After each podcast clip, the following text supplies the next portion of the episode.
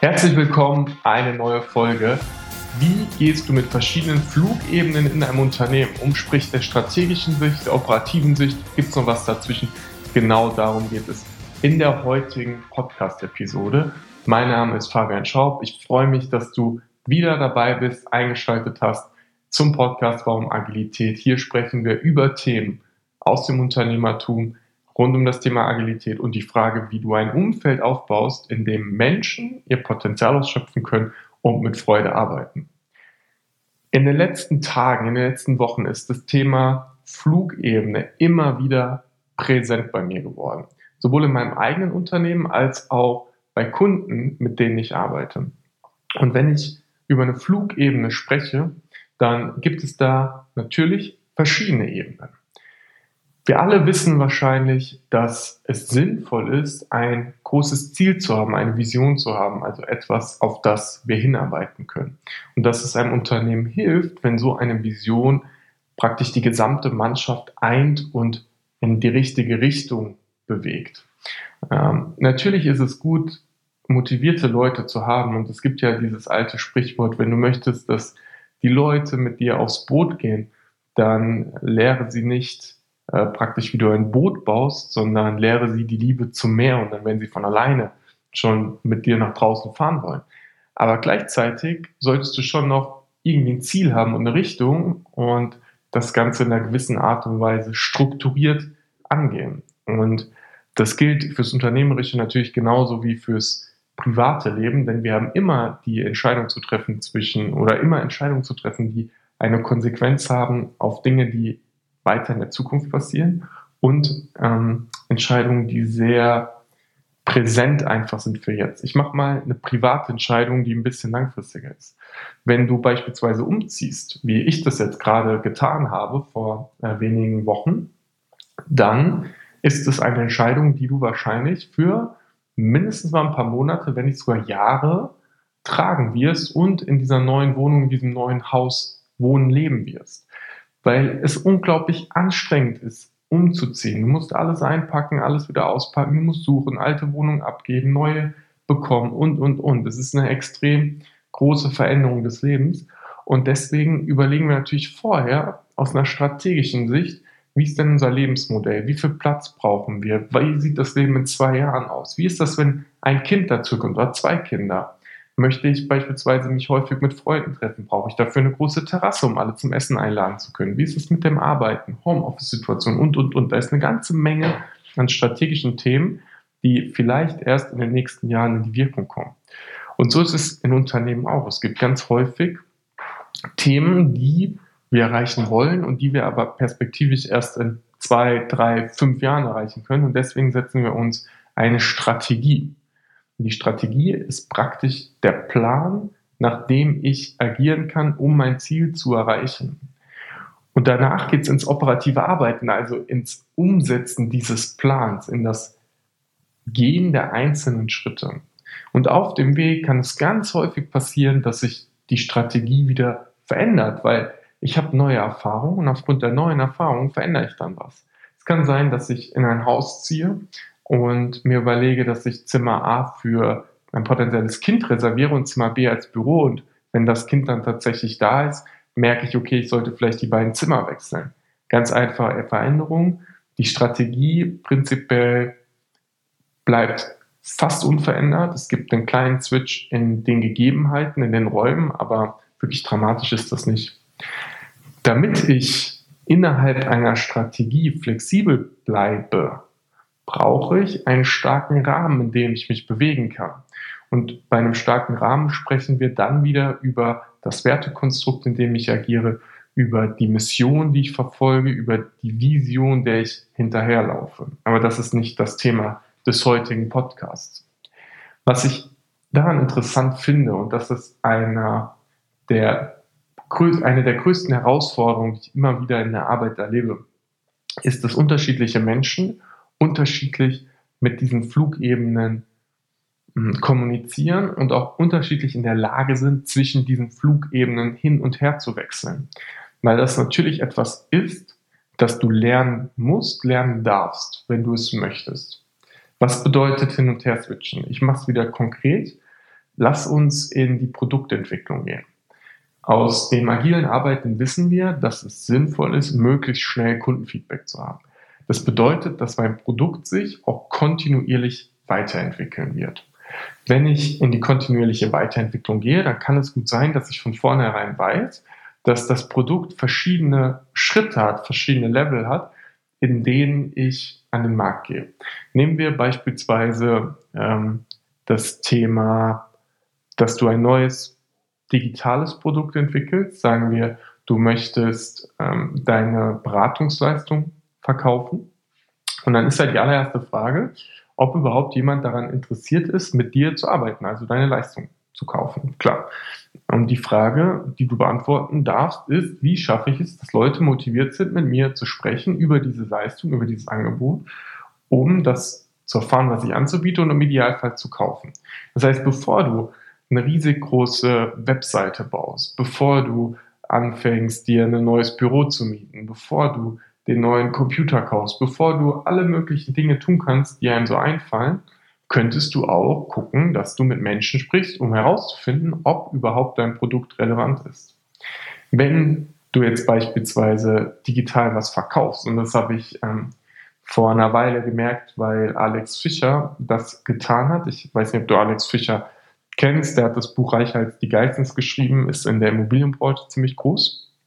Und dieses Buch Reicher als die Geistens, da hat er einen ganz interessanten Trick angewendet. Und zwar hat er verschiedene Buchtitel, die er praktisch zur Verfügung hatte oder die ihm eingefallen waren. Und dann hat er eine Umfrage gemacht bei seiner Zielgruppe ähm, und hat auch relativ viel Geld für Werbung ausgegeben und hat gesagt, hey, wenn es dieses Buch jetzt geben würde, welches würdest du kaufen? Ne? Reicher als die Geistes oder den anderen Namen? Und dieses, diese Umfrage hat so ausgesehen, als wenn das Buch da wäre und du es kaufen könntest. Er hat sozusagen das Buch ein bisschen gefaked und hat aber gesagt, hey, du kannst dich hier mit deiner E-Mail eintragen und sobald das Buch dann gedruckt ist, bekommst du es. Und dann haben sich sehr, sehr viele Menschen bei der E-Mail für Reicher als die Geissens eingetragen und er hat daraufhin gesehen, okay, das Buch weckt Interesse und jetzt kommt der spannende Aspekt. Er hat es erst dann geschrieben. Er hat erst dann das Buch überhaupt produziert, nachdem er schon wusste, dass der Markt es haben möchte, nachdem er wusste, dass seine Zielgruppe Interesse hat. Und hier kommt wieder ein spannender Aspekt. Alex Fischer hat zu dem Zeitpunkt natürlich strategisch gedacht und hat gewusst, es gibt verschiedene Stufen in diesem Produktlaunch. Die erste Stufe ist gewesen, ich baue eine Webseite, auf der jemand eine E-Mail-Adresse eingeben kann, wenn er Interesse an dem Buch hat. Dann wusste er, wenn so und so viele Leute sich eingetragen haben, schreibt er das Buch und wird es danach dementsprechend den Leuten veröffentlichen und wird dann auch die Webseite verändern von einem, hier kannst du deine E-Mail-Adresse eintragen und kommst das Buch, äh, das Buch, zu einem, hier kannst du das Buch dann kaufen. Und er wusste auch, okay, und wenn jemand das Buch gekauft hat, dann kommt danach praktisch die Möglichkeit, sich mit ihm in Verbindung zu setzen, um ein Coaching zu kaufen, ein Seminar zu kaufen. Ich weiß gar nicht genau, was er alles anbietet, aber um das nächste Level zu gehen. Und das ist natürlich über einen gewissen Zeithorizont gewesen. Und das ist strategisches Denken in verschiedenen Schichten praktisch. Das bedeutet, wenn ich über eine Idee rede, dann hat die Umsetzung der Idee im Unternehmerischen häufig verschiedene Stufen. Und diese verschiedenen Stufen dann auseinanderzusetzen und zu sagen, okay, wenn das passiert ist, werden wir das tun, wenn das passiert ist, werden wir das tun. Das ist eine Fähigkeit, die häufig, oder das ist ein Thema, das häufig zu kommunikativen Problemen einfach führt im Team, weil wenn ich praktisch sage, okay, ich mache das, das, das, das, das in der Reihenfolge und ich habe jemanden, der aber sehr konkret die Frage stellt, okay, was soll ich denn jetzt konkret machen? Was passiert denn jetzt hier? Was ist denn der nächste Schritt, den wir umsetzen? Und einer fängt an, über Umsetzung zu sprechen und der andere spricht aber gerade praktisch noch über die Idee und wie du das Ganze praktisch weiterentwickeln kannst. Dann redest du über zwei verschiedene Paar Schuhe. Und dieses Gap immer wieder zu merken und aufzulösen, ist eine absolute Kunst, ist unglaublich wichtig. Weil wir ganz häufig in Diskussionen zwischen einem grundsätzlichen, wo geht eigentlich die Richtung hin, was ist die Strategie, und einem operativen, was ist der nächste Schritt, hin und her wechseln. Beides ist unglaublich wertvoll, denn ohne die operative Umsetzung wirst du am Ende nichts umsetzen. Das macht ja auch total Sinn. Aber einen strategischen Plan zu haben, auf einer Zeitachse zu wissen, was du wann erledigst, das solltest du aus einer unternehmerischen Sicht unbedingt haben, wenn du in der Lage sein möchtest, langfristig äh, die Dinge strukturiert auf die Straße zu bringen und tatsächlich auch selbst der Gestalter sein willst. Weil wenn du nur operativ arbeitest und immer auf das Feedback vom Markt angewiesen bist, dann kann es schnell passieren, dass du reaktiv unterwegs bist und nicht mehr proaktiv selbst gestaltest. Was natürlich nicht heißt, dass du das Feedback des Marktes ähm, ignorieren sollst oder nicht nutzen sollst. Aber auch bei Feedback ist die Frage, welches nimmst du an und welches ist so ein gewisses Rauschen, weil es kann natürlich auch sein, dass du ein total gutes Produkt hast, von dem du überzeugt bist, das auch unglaublich viele Menschen gerne haben würden, du aber in deiner Marketing- oder Vertriebsausrichtung ähm, einfach die falschen Leute ansprichst, du dann Feedback vom Markt bekommst, dass dein Produkt schlecht ist, du denkst, dass dein Produkt schlecht wäre, du hast einfach nur mit den falschen Leuten gesprochen. Kann natürlich auch passieren, ist auch gar nicht so unüblich. Ich glaube, dass wir diese strategische Sicht und auch diese Sicht in Stufen, was passiert wann, viel, viel häufiger diskutieren müssen, damit wir in der Lage sind oder damit alle Menschen, die in einem Team arbeiten, die in einem Unternehmen arbeiten, in der Lage sind zu verstehen, wo geht die Reise eigentlich hin. Und häufig sind es ja Kleinigkeiten. Beispielsweise kann ich ja sagen, okay, wenn ich, wenn ich ein Startup habe, dann ist vielleicht das Verwalten von Kunden in einem komplizierten CM-System, also Customer Relationship Management ähm, System, noch gar nicht so relevant. Wenn ich nur zehn Kunden habe, dann kann ich die auch in der Excel-Liste speichern und dann kann ich den Kontakt einfach fliegen. Wenn ich aber tausend Kunden habe, dann verliere ich den Überblick. Dann sollte ich so ein CRM-System wahrscheinlich unbedingt haben. Die Frage ist, wann mache ich den Switch und welches System nehme ich, wenn es soweit ist. Und richtig relevant wird das ja, wenn du Schritte gehst, die dazu führen, dass dein Produkt skaliert und dass du dann halt Prozesse einfach brauchst, um das Ganze abzubilden. Und deshalb, wenn Kevin und ich arbeiten, wenn wir über digitales Marketing aussprechen, dann überlegen wir immer, okay, was sind die verschiedenen Stufen? Wann wollen wir welche Menge an Menschen erreicht haben? Und wenn wir das getan haben und dann der nächste Schritt notwendig ist, auch technologischer Schritt, was nehmen wir dann für die Umsetzung? Das heißt, wir überlegen uns schon vorher, welches Tool wollen wir beispielsweise nutzen, sobald wir so und so viele Kunden haben. Und wenn dann dieser Zeitpunkt kommt, dann können wir das ganz einfach und schnell umsetzen, weil wir vorher schon drüber nachgedacht haben. Weil ich glaube, eine Sache, die dir nicht passieren sollte, ist, dass du operativ arbeitest, Schritte gehst, Schritte gehst, Schritte gehst, auf einmal merkst, hey, ich brauche jetzt ein CRM-System und dann das Erstbeste nimmst, einfach nur weil du ein Problem lösen willst. Sondern es macht Sinn, schon vorher strategisch zu wissen, okay, das und das wird voraussichtlich passieren, das ist das, was ich erreichen möchte und wenn das passiert, mache ich das. Und in diesen strategischen Gedanken solltest du dir immer das Recht einbehalten, jederzeit alles über den Haufen werfen zu können, weil wir am Ende in einer Welt sind, die sich schnell verändert, in einer Welt sind, in der es wichtig ist, flexibel zu bleiben, agil zu bleiben. Und du kannst natürlich deinen Plan jederzeit verändern. Ähm, und das ist auch eine Sache, die mir an, an Agilität oder an vielen Menschen, die sich mit Agilität beschäftigen, nicht so gut ähm, gefallen. Und da habe ich vor einer Weile auch einen ganz tollen Satz gehört. Und der ist, ähm, natürlich nutzen wir agile Methoden, aber wir haben auch einen Zehn-Jahres-Plan, weil wenn ich einen Zehn-Jahres-Plan habe, dann bin ich der Gestalter meines Umfeldes und dann bin ich derjenige, der auch sagt, wie die Welt in zehn Jahren aussieht. Und da stimme ich vollkommen zu. Du solltest unbedingt einen strategischen Plan haben.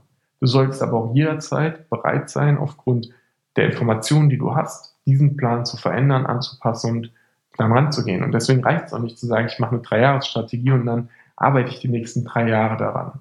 Sondern Strategie ist was, was kontinuierlich passiert, wo du dich jede Woche mit auseinandersetzt, wo du jede Woche die Frage stellst, hey, bin ich auf dem richtigen Weg oder eben halt nicht.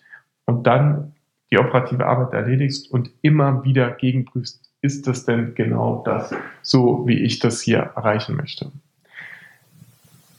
Ich würde mich unglaublich freuen, wenn du in die Kommentare reinschreibst, wie du das Thema siehst, ob du eine strategische Planung machst für dich selbst, in deinem Privatleben, im Unternehmerischen. Hast du sowas? Beschäftigst du dich damit? Hast du auch verschiedene Flugebenen darin, verschiedene zeitliche Horizonte? Schreib das sehr gerne in die Kommentare rein. Und dann hören wir uns zur nächsten Folge wieder. Wenn du die nicht verpassen willst, dann unbedingt abonnieren und auch gerne eine Bewertung da lassen.